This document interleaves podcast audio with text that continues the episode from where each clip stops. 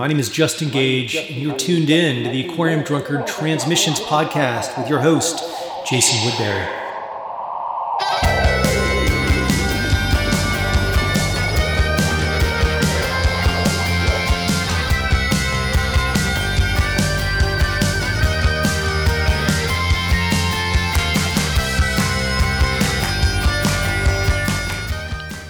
Hey, welcome back to Transmissions. Today on the show, we are joined by Sarah Martin of Belle and Sebastian.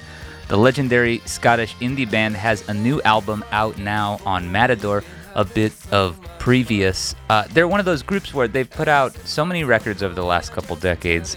Uh, but, you know, I saw them live a few years ago and I was just blown away by how much fun it is to interact with uh, the Belle and Sebastian group. They put on such a great show, and this new record really hits on a lot of the energy that I think they exhibit live. And it was uh, great fun getting the chance to chop it up with Sarah and talk about the new record and the band's history uh, that scene in High Fidelity, of course, which is how I got introduced to Belle and Sebastian, like plenty of others, I assume. Uh, we talked about the Belle and Sebastian cruise, the Bowlie Weekender, uh, and a lot more. I think you're really going to enjoy this one. Uh, I certainly had a great time hanging out with Sarah. Before we get into the talk, though, I do want to encourage you to dig into the transmissions archives. We've got all sorts of conversations for you there with people like Sonic Youth, Daniel Lanois, Neko Case, Richard Thompson, Laraji, Jim Jarmusch, Angel Bat Dawid, many, many more. Uh, check out the archives. You can access them at Aquarium Drunkard, and of course, in whatever podcast app you use. And while you're navigating through your podcast app, please consider leaving a five star rating or a review for our show. Uh, be sure to click the subscribe button so you never miss an episode. And if you dig it, uh, you know, post something to your social media feed and let people know about the show we're having over here at Aquarium Drunkard Transmissions. Um, I love the chance to speak with these artists, and I love the chance to speak with you all at the top of the show.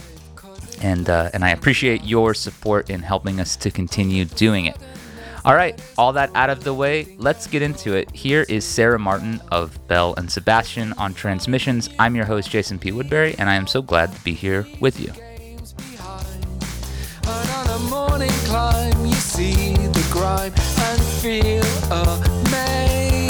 I know you felt you gave your best, but it was never going to do.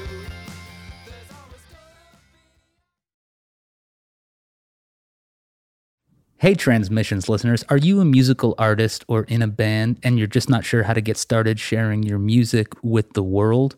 I want to tell you about DistroKid. DistroKid makes music distribution fun, and uh, here's the important part it makes it easy. With unlimited uploads and artists like yourself keeping 100% of your royalties and earnings. A million plus artists rely on DistroKid to get their music onto Spotify, Apple Music, YouTube, TikTok, Tidal, Instagram, and all the major streaming services. DistroKid has just launched a new iPhone app which allows you to upload your tunes, earn royalties, check your streaming stats, and add lyrics, credits, and metadata. Everything you need to do to get your music out there and resonating with listeners around the world. Head over to distrokid.com backslash VIP backslash aquarium drunkard to get started now. Transmissions listeners can enjoy 30% off their first year's membership.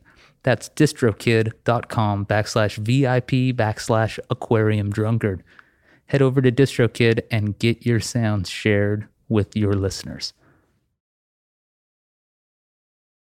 Sarah, thanks so much for taking the time to join us here on Aquarium Drunkard Transmissions. It's a real uh, treat to have you. Thanks for having me. Um, I want to start with a really important question, uh, probably mm-hmm. the most important one that we'll that we'll have for this interview. So, um, I was looking uh, at the Belle and Sebastian website, and I found your your uh, your bio on it, your your page that's dedicated to just information about you, and a sample quote from you is uh, "Look what I got in New York: a Boba Fett smoking jacket." and so, I wondered if to start off you could tell me a little bit more about this smoking jacket and what it looks like and how often you wear it and and and how you got it. What tell me tell me more about this this piece of clothing. It doesn't exist. It's, it doesn't this, exist. This, this is this is a figment of our um former manager's imagination, but um yeah the fake the fake the fake news media strikes again we're Yeah. we're uh i'm perpetuating misinformation here on uh, uh have you bought any interesting clothing in new york or not really Um, I bought I I bought a nice cardigan once and then lost it. okay so it goes so it Yeah. goes well congrats on this awesome new belle and sebastian record a bit of previous is is really great i've been Thank you. I, I I I like a lot of Belle and Sebastian records. Um, this new one I've found especially enjoyable. It's quite lively and it's got a lot of, you know, I saw you y'all play. I I always use the term like a few years ago, but it was probably like six years ago or something in Arizona at the Orpheum, and I know I went into that show. Um, familiar with the records, but I didn't expect the show to be quite as much of a blast as it was. You're a very high energy live band, and this new Yeah. record really captures a lot of that that uh, enthusiastic spirit. I feel like. Yeah, I think I think it's it's turning out that there's quite a lot of quite a lot of songs on this new record that are fun to play in a sort of playing together. You know, we're we're rehearsing for the shows at the moment, and a lot of them are are sound. You know, they're they're fun. They're enjoyable to play together. The uh, the Matador uh, um, notes for the record describe it as the, the most hands on since uh, the boy with the Arab strap. Um, what what what what does hands on mean in in this in this uh, context? I mean, it, I guess it means that we we didn't really have very much help outside the band, other than our our kind of the engineer who worked with us. We did. We had a couple of. We had a producer who came up and record. He sort of produced "Reclaim the Night" and "World Without You," um, and he. So he was he was like a proper producer who was you know Sure. actually telling telling folk you know hel- helping people refine parts and things but other than other than that really we kind of refined everything ourselves Yeah, was this uh, was this? I mean, how did the lockdown affect Belle and Sebastian? Are are you all mostly located in the same place for the most part? Were you able to get together? we are we all live in glasgow Mhm. um which is not a very it's not a very large city really it's you know it's i think the the furthest flung from each other could get to each other's houses in 20 minutes but okay. actually when when lockdown happened um when lockdown happened we really we didn't see each other at all for really several months um i think i mean i i kind of saw after after a couple after two or three months i saw stuart a bit um because he had a garden and a fire pit so i would sometimes go and you know hang out in, a, Sure. in the garden with him and stuff but um or i would you know sit on chris's front steps or something but um yeah it was uh we we really did we we couldn't really do anything together but what we what we could do was um wade through a, a year's worth of live recordings and actually put together a you know we put together that live album that we did and that was Yeah. that was that was kind of good that we had a chance to do that because you never really you're, you're always if you can keep moving forward that's always what you well it's what it's what we always are more inclined to do but because we couldn't move forward we were able to sort of clear the decks a little bit with that with that record Yeah, yeah. So then how did how did the transition from that into working on a bit of previous how did that how did that transaction transition look? Well that the transition from from finishing the live album we basically started to kind of have a think about how likely it was we were going to get to go to california which was the original plan and we kind of i think by it was we were we were first we were meant to go in march 2020 then it was put back to september and by kind of late july we realistically, we just thought it's not going to happen. Yeah. Um, so we set about kind of thinking of what we what we would need to do to our own rehearsal space to make it to make it viable as a recording space um, that wouldn't be too much of a compromise. So we, that's that's what we did. Did you enjoy the process of being basically in your home home base working on a record? Did that feel kind of like a throwback to I don't know the early days or anything like that? It was. I mean, I, I did quite enjoy it. It was. um it's difficult.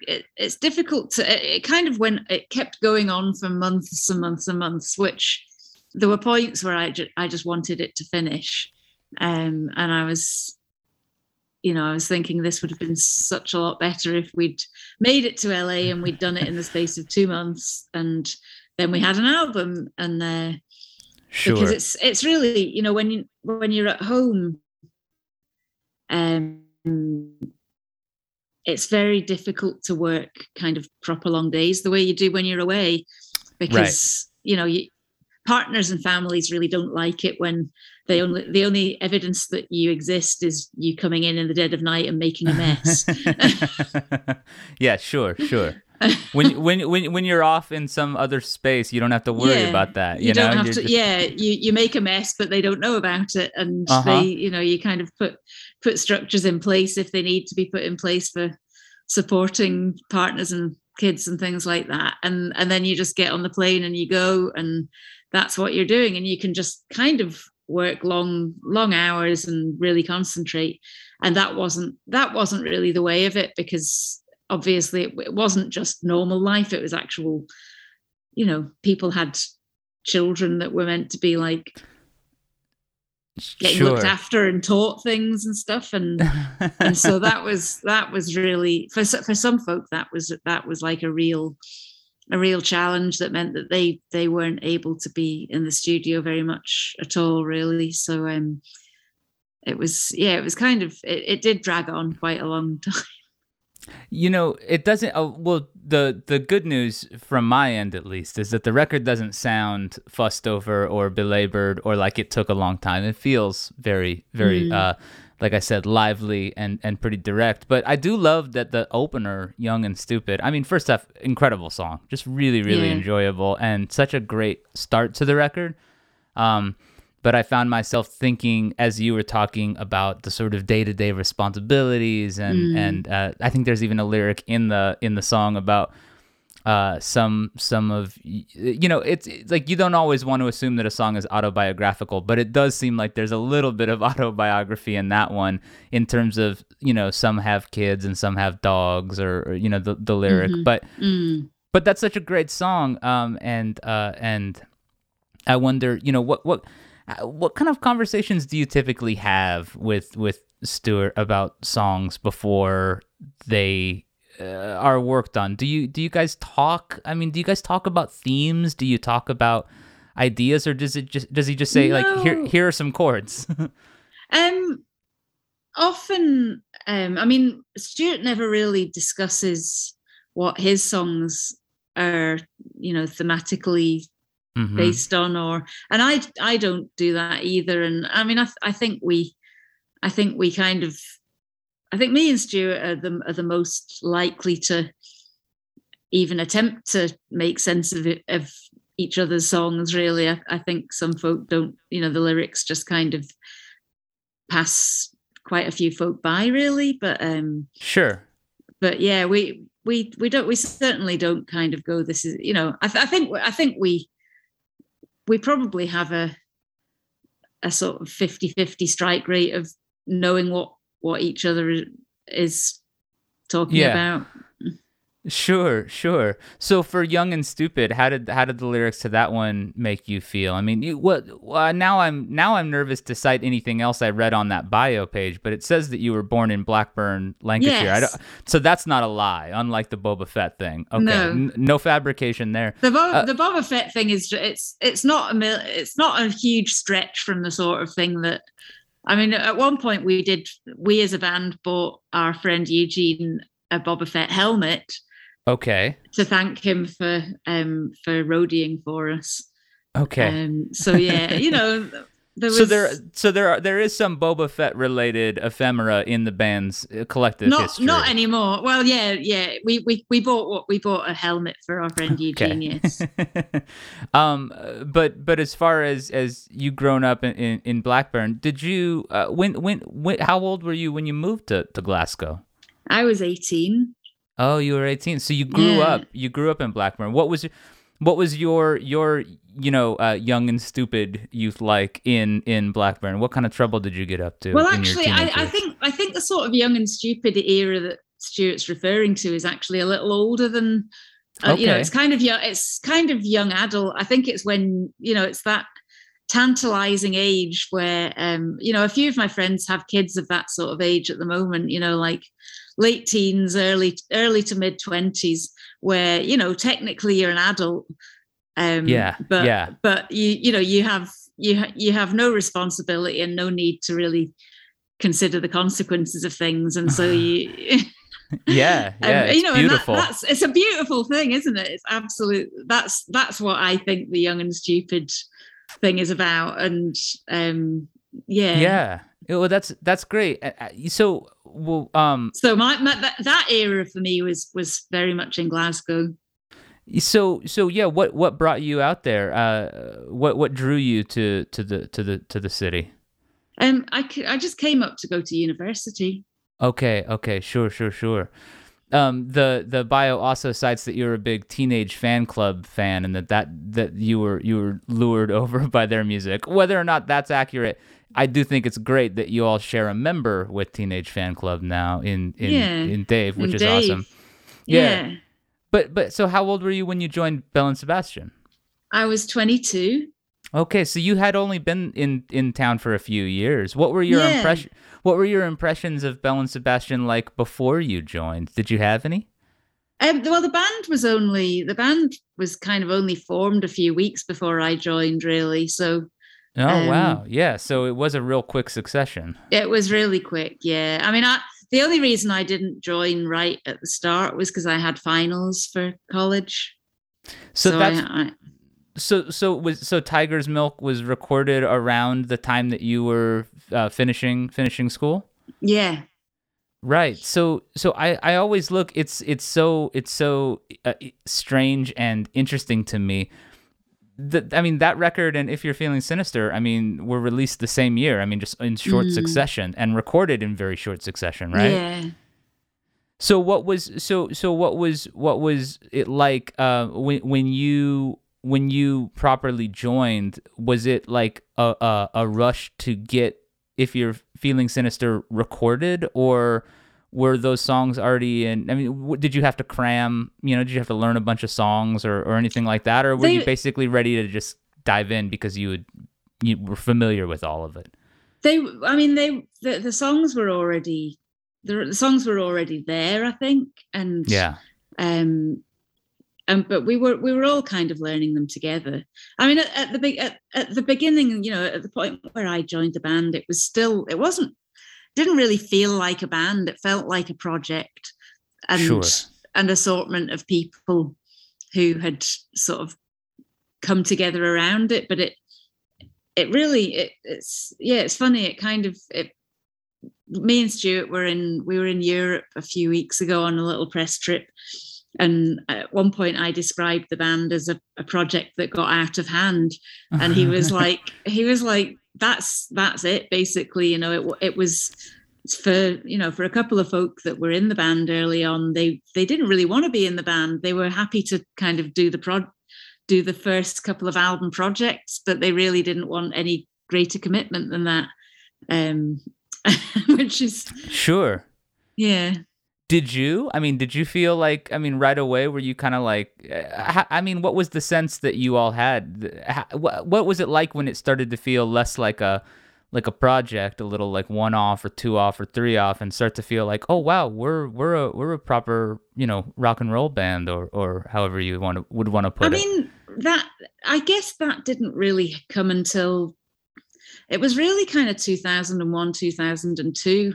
Yeah, by the time that moment really came and that was that was a bit of a watershed moment because we'd up to that point everything was, you know, it was a bit like only ever, you know, like going out with somebody but only ever planning for the next holiday or something you know it was just like sure. never never making plans for like a proper future just kind of it'd be like well we're going to do three gigs um in this year or something and and we're going to do three gigs in a little row and then you just never know whether the band would even survive beyond that um and it was 2001 when we our manager who made up the Boba Fett smoking jacket concept.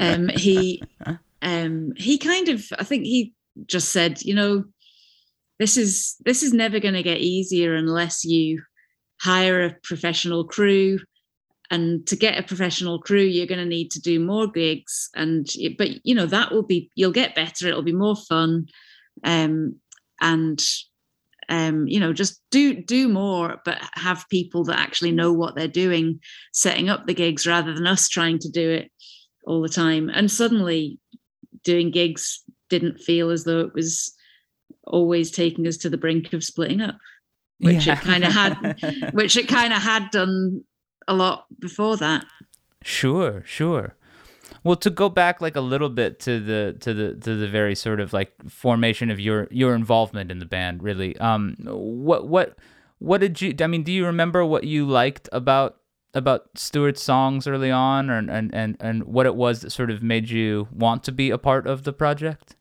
It was. I mean, it it was all about the songs, definitely. Um, I was sharing an apartment with a a friend who had you know he he'd been trying to get a band together and I was doing what whatever I could to avoid becoming involved. And then one day I came home from I came home from university and Stuart was in my kitchen with with my flatmate. And I think Stuart was playing some songs for Jason and um and then you know he left soon after and Jason was saying oh he's he's a really great songwriter um you know, you should join his band. Here's his tape. And so I, I put the tape on and just loved it, you know, straight away. I think it, it was, it, there was the state I'm in, there was yeah. Dog on Wheels, String Bean Jean, and Beautiful, I think, on on one tape. And uh, that was a that was a good that you know, it was it was pretty great. Yeah, yeah. Um, if you're feeling sinister was the first Belle and Sebastian record that I that I got, and I I got it many years well not many years you know however six seven years after it had come out. So um, but it was absolutely and remains like one of one of my favorite records. Um, it's just like the spirit and the the wistfulness and the strength of those melodies is mind blowing to me, you know. And it's funny that obviously, as the band has gone on for decades, you know, the sound has broadened and there's more happening and there's more, you know, dance dance rhythms and and you know and kind of big big moments, but the the the uh the the quality of the melodies carries through like all the mm. way you know these just these beautiful melodies that kind of get permanently lodged in your head mm. and so I, it's it's so cool to hear that all of that was pretty much there from from the yeah. start from the start um there are uh you always have some great great leads on on the records and on this new one um reclaim the night which you brought up that's such a that's such a fun that's a, such a fun jam. Thanks. What was the uh, i i almost I, I was listening to it and i was like what does this remind me of? And and there are it's it's funny because i hear a little bit of an elo thing happening maybe uh really? Or, yeah or, or but maybe i'm just thinking like olivia newton john but then i also could sort of hear like Madonna doing it or something. Like it's just like it's like a great pop song. Uh, what was the what was the what was the the story with that one? Where did that where did that one come from? Um, I mean, it kind of came from it came from me buying a one of those critter and guitari synth things that are. Mm. have you seen them? They're really cute and yes. um, yeah, yeah. They're simple, you know. They're they're not they're not a daunting. They don't have that many knobs, and um, and they you know they're they're kind of they're fun to they're fun to play and fun to program and fun, fully analog. And um so i bought one of these pocket pianos and you know i was just sitting at my desk. You know it's got a little speaker in it even. I, you know it wasn't plugged into any recording stuff. And i was i was just kind of working through the through the kind of sounds that it had. And then you know i got that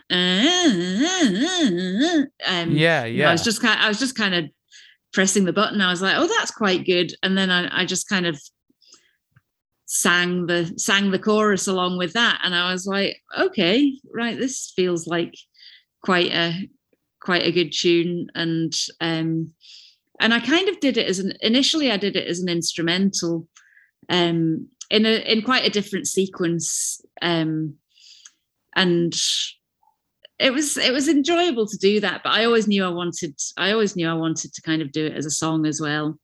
Um so it it's kind of yeah.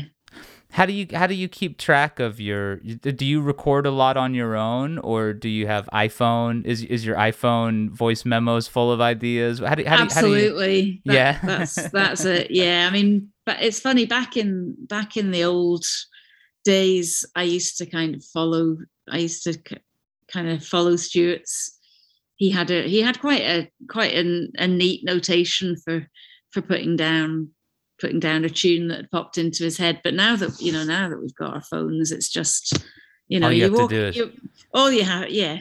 I mean, driving along, walking around, whatever. You're just, you know, something pops into your head. It's on your phone. At some point, you have to do a bit of work and actually turn these like raw ideas into something that hangs together properly. But you know, I, my phone is like a little nebula of galaxies or something. It just keeps on keeps on churning out. You know, you, there's, yeah. there's always stuff there for me to for me to go through. Yeah. Do you ever have you ever have you ever run out of storage space on your phone because you have too many? No, but that's that's one of the. I always go for the kind of highest capacity because I know I would. And yeah, yeah, yeah, yeah, yeah, yeah.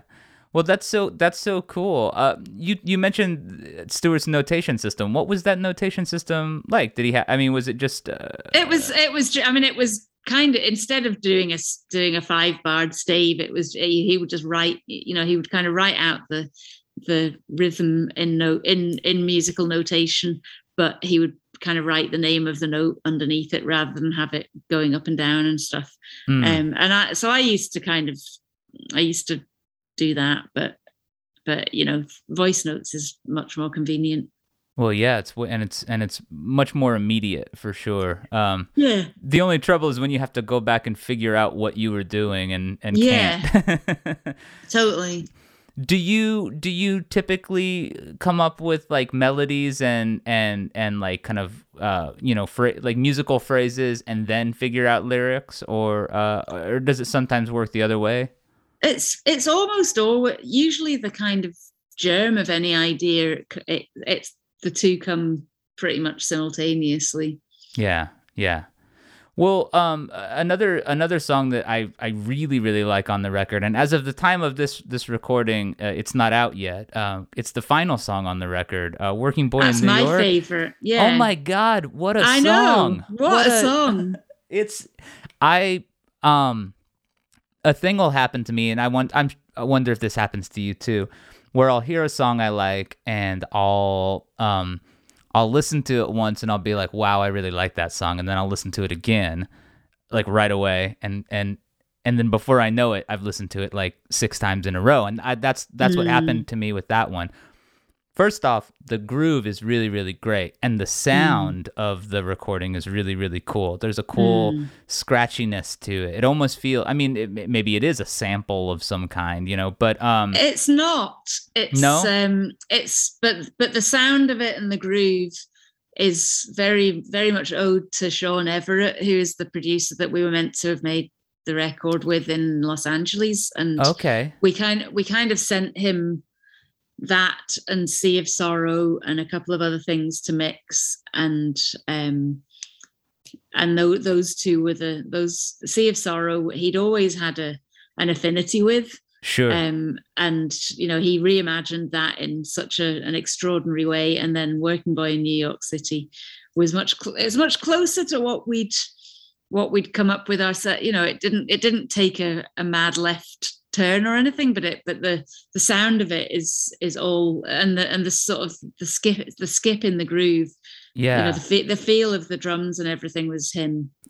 Well, before I talk more about what I love about it, what what makes it what makes it your favorite song on the record? Um, I mean, I love I I love playing flute, and I get to play flute a lot on it. The and, flute is so um, good. Uh, and it's it, it. The thing is, it it kind of seems to me as though it's it's like a. It feels like sort of the zenith of what Stuart's, you know, the best of Stuart. Really, it it feels as though it's very much in a tradition of his songwriting, but it's just better than all the you know all the other songs that are about some you know some young person finding them finding themselves and coming you know learn learning to love themselves somehow. Uh, you know it's it's kind of it's got what i think a lot of a lot of people have recognized that as a theme in stuart's writing since since the very beginning really. Oh yeah. I, I, I just and i and I, it's it's totally in that vein but i just think it's better than any of the others. Does that to me it seems like a song that um um we we talked about young and stupid to me it seems like a song that like a younger person couldn't have written you know like uh, like it's like not not the music or, or not the melody or anything like that mm. but the, the the sense of, of, of like acceptance and and and the sort of um there's like a like a, a really deep and powerful empathy in so much of Belle and yeah. Sebastian's music right so so that is again, along with those great melodies, something that carries all the way through. But but like you said, it does feel a little bit like a zenith, right? I mean, there's this like um I've always I've always been drawn to the spirituality of of Belle and Sebastian. You know, when I first got If You're Feeling Sinister, mm. I was a um I was like a a, a, a church going young man, you know, who who was very very uh uh, conflicted and felt guilty about all sorts of stuff, right? You know, um, and I felt like listening to "If You're Feeling Sinister," uh, it to me it felt like uh, just this like world opening up of like you can you can you can write about human complications and and you can write about uh wh- whatever what might have been considered a deviant idea, you know, at the time mm. to me, right? You can you can explore all of this and and and there's a sort of like I, I hope I don't sound too like off the path or whatever here, but like kind of like a uh like a holiness in uh in in complication, human just human complication, right? So so uh um so that song, you know, Working Boy in New York City, it's just got this like yeah, it's just it's beautiful. It's such a sweet yeah. song. It's so kind and it's so funny and in a good like yeah. in in such a good way, right? And I love the wide is the gate. You know, the yeah. the, wor- the word wide in in that chorus is used very interestingly, right? Cuz it's like you don't eh, the, the way it sort of stretches out, it almost like feels like a musical uh like nod to the to the word itself, right? He like kind of mm. widens that that phrase. Anyway, mm. what a jam. Yeah. It's a good one. I bet that one have you guys worked that one out live yet? Yeah, yeah. Yeah, that's great. That's great. Yeah. Is that spiritual thing, that sort of spiritual undercurrent, um, is that something that you that you and Stuart ever talk about? Do you ever talk about the sort of like theological stuff? Obviously, you know, he did those those awesome meditation sessions and stuff where um I think a lot of people found that very helpful in in in in a time where I mean still it's still a very difficult time in the world mm. you know? Um is that is that a part of your friendship? Is that something you two connect on? I mean it's funny I I think we there was a point where he he was aware that I was having a hard time a few years ago and he was he said you know I've started going to these Buddhist class you know meditation classes it might help you. And i went along and it absolutely didn't help me. No. It, it, just it just made me and it made me kind of annoyed. Um mm, that's interesting. yeah yeah it was it was not it was not for me but it really it's it's for him you know it's it's absolutely um pivotal to his to his you know day and week and everything. And he i you know i just you know I, I went along a few times and you know it's it's kind of it was interesting. And and, and actually you know a couple of the a couple of the people who taught the classes were really really amazing. And i think if they'd you know I, I was more i was more sort of drawn to personalities within it um whereas stuart's you know drawn to the more fundamental actual teachings of it whereas i was like no no this is this is you know nobody really thinks that. That's insane. Um and uh so yeah i was i was you know i'm a bit of a doubting thomas i guess. Oh that's great though. I mean there's a re- you got to have a doubting thomas in in in the group right? Um did you i mean did you grow did you grow up with any sort of religious uh, baggage more or less? I did i mean my my dad's dad was actually a vicar um okay and my um you know my my parents are both churchgoers and i i went i went to church as a kid but kind of you know once i once i had any choice in the matter I didn't. And and and then thing I I became a vegetarian mm. and found that the whole found that the whole notion of the body and blood of Christ was not gross. for me yeah. kind of gross um not for me and and also another thing that kind of made it just seemed all you know I, I was young i was like 15 14 15 or something but um i couldn't get past ha- having watched Indiana Jones and the Temple of Doom, and that bit with the you know the the heart getting pulled out of the guy's chest and everything, and I was just like, that's what it you know when when it comes down to it, that's kind of what we're you know the, all this kind of ridiculous over the top ceremony stuff. That's you know if this was in a you know if this was in a film and I and you know I just don't buy it. And sure Sure. So I, I kind of, I was, I was just sort of not having it anymore after that. But I'm not. I mean, I'm, I'm, I'm not. I'm not uh, kind of a rabid atheist or anything. I, I just don't. You know, I just don't really. I don't go to church. Yeah. Reg, you know, as a as a form of worship or anything. Yeah. I just I I I mean, uh, and that I get it entirely. You know, I just there's something so fun and interesting to me about the idea of there being being a spiritual core to Belle and Sebastian, which mm-hmm. I think is mm-hmm. pretty undeniable. I mean that that's something that comes across through mm-hmm. so many of the songs.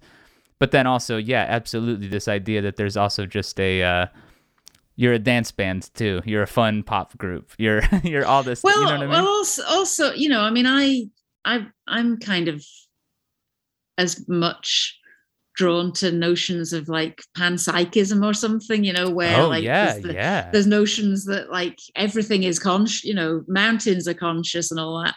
And I'm I'm as I'm I'm as interested in that sort of thing as as I am in like organized spiritual things really yeah yeah i mean i love the idea of everything i mean and that's something i'm also very very drawn to that notion that like consciousness is something that is an inherent quality, right, to mm. the universe. Yeah. And I never really feel it so much as when I'm listening to music, you know, because mm. it feels like, I mean, I don't know. I don't want to say there's a consciousness to your flute line in that song, but maybe there is, right? Because it feels like its own living little thing or something. Yeah. Yeah.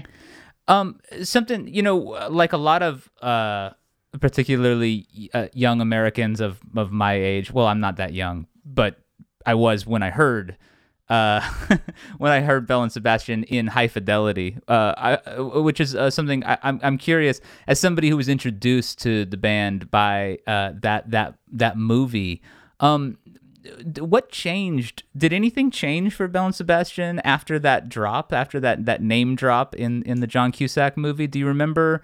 Do you remember hearing anything about so. it? No, I don't think so. Really, no it was i mean we, it was well it was well done definitely it was it was well it was well executed but um no it didn't it didn't kind of feel as though it changed anything really. It wasn't like this moment where all of a sudden you were like, "Oh my gosh, there's all these new people that are checking us out because they made a a, a little joke about our band in this in this this American." I don't, I don't think so. I think that we had been we'd been kind of popping up in, you know, I, th- I think it's it's one of the things that is quite nice when you become a sort of cultural shorthand for something and and you you know i mean it's it can be annoying too but well you know, yeah i'm sure the sad i'm sure the sad bastard music tag got annoying at some point or oh or, no i mean we we we we honestly like we just thought that was funny really. Yeah sure sure sure.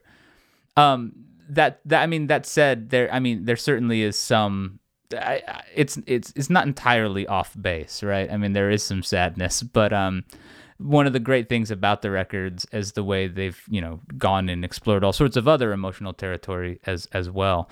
I just i wondered you know there was that and then and then of course the storytelling film which was another movie that i mean i haven't revisited that one in a really long time but i, I did watch that back then uh, because of belle and sebastian Mm. because of the soundtrack and so for a minute there it just felt like you know in terms of movies yeah you, you all had a had a real had a real you know a, a moment in the early 2000s of breaking through via cinematic little little reference points which is a pretty interesting thing Mm.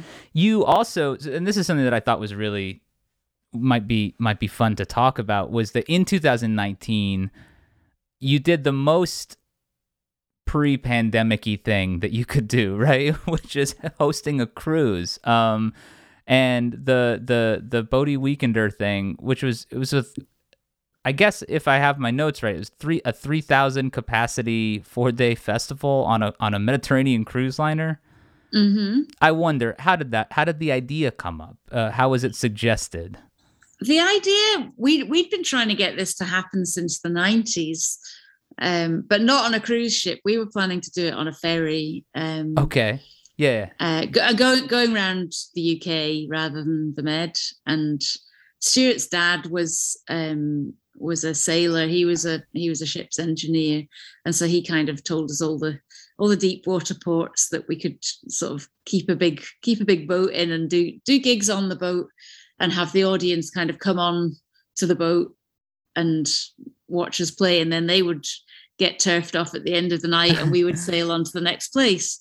And it seemed you know it seemed as though it very nearly happened. And then all of a sudden it didn't happen in the 90s Hmm. um, and this was this was just a i mean really when we when we kind of signed up with our our current manager um a few years ago one of you know he was like so what you know what can i what can i do for you? What what do you want to make happen that you haven't been able to make happen on your own? And you know this was this was on the list of things.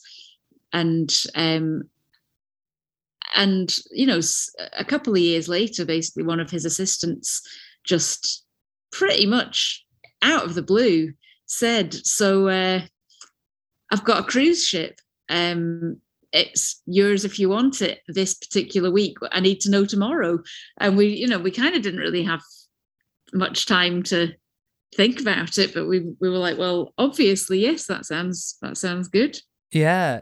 I mean, so had it it at that exact moment of having to make the decision pretty quickly. It sounds like.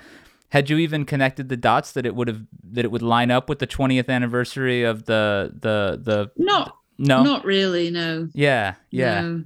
Well, that's interesting uh, coincidence, and and uh, uh, what was so. I'm trying to imagine what it would have been like to watch like Yo La Tengo or uh, Camera Obscura or yourself, you know, from like a jacuzzi or, or whatever. Uh, It, that wasn't really possible actually you, I wouldn't have been able to been sit. Okay, okay, no I would have had No, to the- the depart whole- the jacuzzi. the, the, the well the, the, the pool deck kind of got boarded over Mm, um, mm. to, to make this to make the the sort of main stage area so yeah there was you kind of had to you know it was it was kind of like a, a regular outdoor gig but just moving slowly Did you enjoy it overall? I did, yeah. Um, it was it it was surprisingly um, surprisingly kind of special actually i would i would say to um we had we had a lot of friends from glasgow who came. Yeah. Um you know hun- literally hundreds. So that actually brought a really amazing spirit. You know they, they brought an amazing spirit with them because they they knew us. And so i think uh, you know on, on the first afternoon when we were on the on the ship um you know you the, you could see that people were sort of if they passed you in a corridor on the boat, they would sometimes kind of look the other, you know, look a bit embarrassed and, you know, mutter to their friends, oh, that's such and such from such and such band. And then, you know, by the following afternoon, because there were literally hundreds of people that that we we know yeah. and have done for years, and it just it just felt like a village in the end, and everybody was just smiling at everybody and saying hi to everybody, and it was it was just lovely. I can think that, you know, for a lot of bands, the idea of being uh, trapped with their fans at sea for any amount of time would fill them with dread, but maybe it's not quite so, maybe it's not quite so dire with the Belle and Sebastian crowd.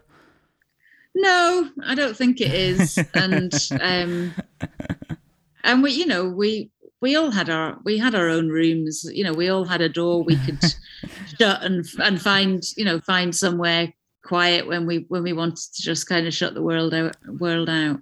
So that was good. What what was your favorite uh what was your favorite musical performance uh that you weren't involved in? Did you have any did you have any favorites any sets that really blew you away? I did enjoy i i did enjoy Yo La Tengo um yeah. and i also i really enjoyed um the buzzcocks yeah stuff. yeah yeah yeah that's incredible. I bet that was. I mean, kind of. Were you a were you a Buzzcocks fan as a kid, as a younger person too? Yeah. Yeah, that's awesome. That's awesome.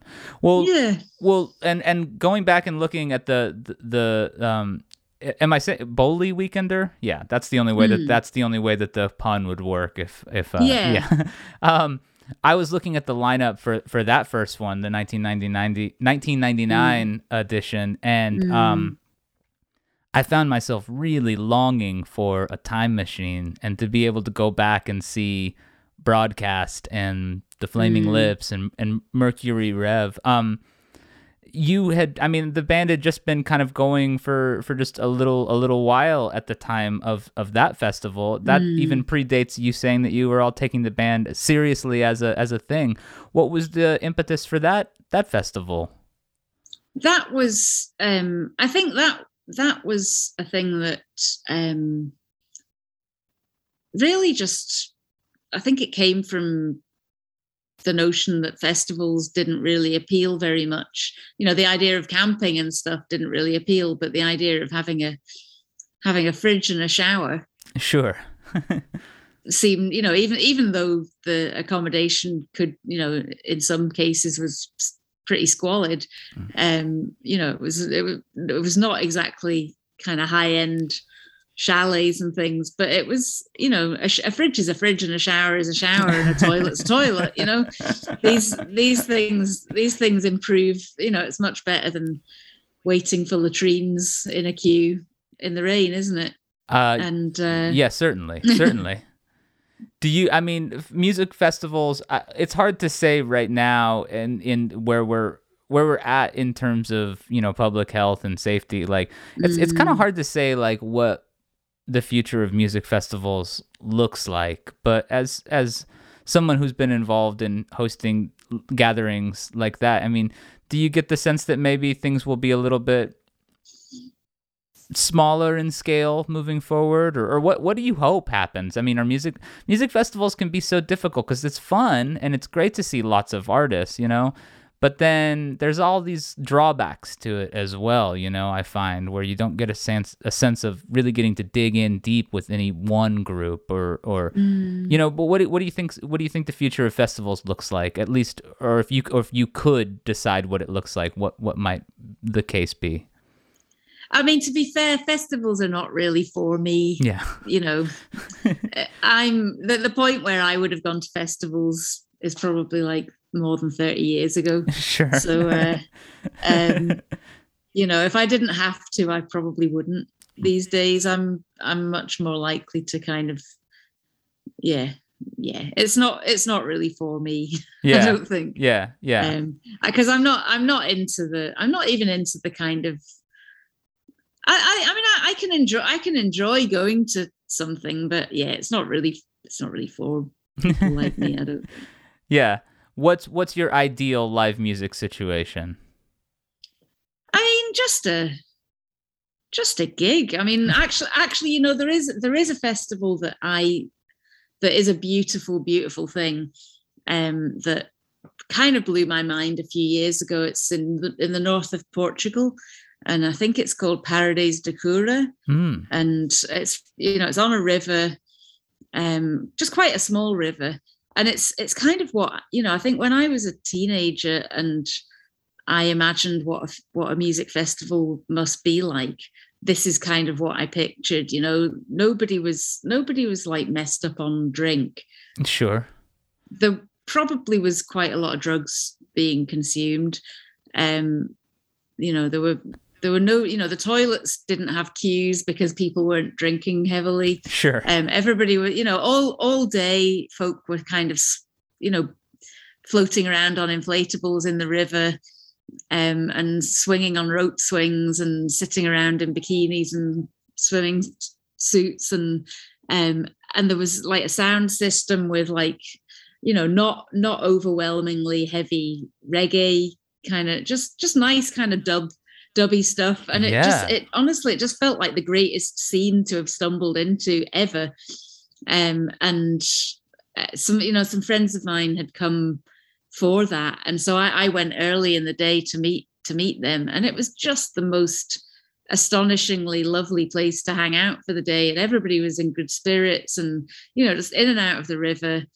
There was kind of you know the music the sort of performances didn't even start until into the evening. So it was just it was just like a, a hang by a river. Um and then and then like the the actual stages were you know a bit a bit you know through through a gate and up the hill a little bit. And it but it was lovely and it was really cheap. Um you know i'd sort of said could i get my friends on the guest list? And there, w- there was some confusion over like why this would be necessary it turned out it was only like 30 euros for the weekend or something Oh yeah. which is which is amazing you know it's amazing yeah. Well, that sounds incredibly lovely. And now I do it was incredibly and now I do want to go to that festival. Um yeah and and and uh and I don't know if if you all ever decide to do another cruise, um, you know, I I could definitely see myself uh doing Mhm. that as well. So uh well well congrats on on this great new record and I, I'm excited um to see the live uh takes on these songs and uh and I really appreciate you taking the time to hang out and chat with me about all this stuff. It's been really great having having you on and, and getting to, to speak with you about this stuff. thanks very much for having me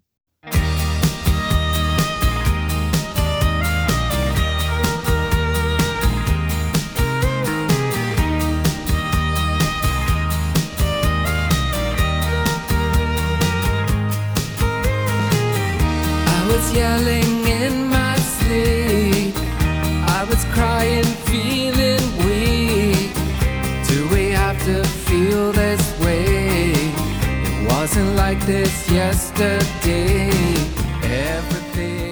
I'm Jason P. Woodbury. I write, host, and produce Transmissions. Our audio is edited by Andrew Horton, and our show is executive produced by Justin Gage, Aquarium Drunkards founder. We are a part of the Talkhouse Podcast Network. Uh, you can support the show, of course, by uh, subscribing, sharing it, uh, leaving a rating or a review, and, uh, and that all helps new people find the show. If you want to take your support even further, and I hope you do, you can head over to Patreon and check out what Aquarium Drunkard's doing there. We put up bonus audio, radio free Aquarium Drunkard stuff, uh, uh, mixtapes, uh, radio stuff. So check it out. Uh, support Aquarium Drunkard. Help us keep making this independent project and get some cool stuff in the process. Be sure to tune into the Aquarium Drunkard Show, hosted by Justin Gage, every Wednesday night at 7 p.m. PST on Sirius XMU. We'll be back next Wednesday with another all new episode. I will be joined by Jeff Cloud, a former member of one of my all time favorite bands, the incredible Starflyer 59, and he's the head of the California indie label Velvet Blue Music. We had a great conversation, and I can't wait to share that one with you. Uh, be well until then. This transmission is concluded. You were young and stupid, keeps us warm at night. All are young and stupid, makes us feel delight. We were young and stupid, makes you feel regret when you're young and stupid.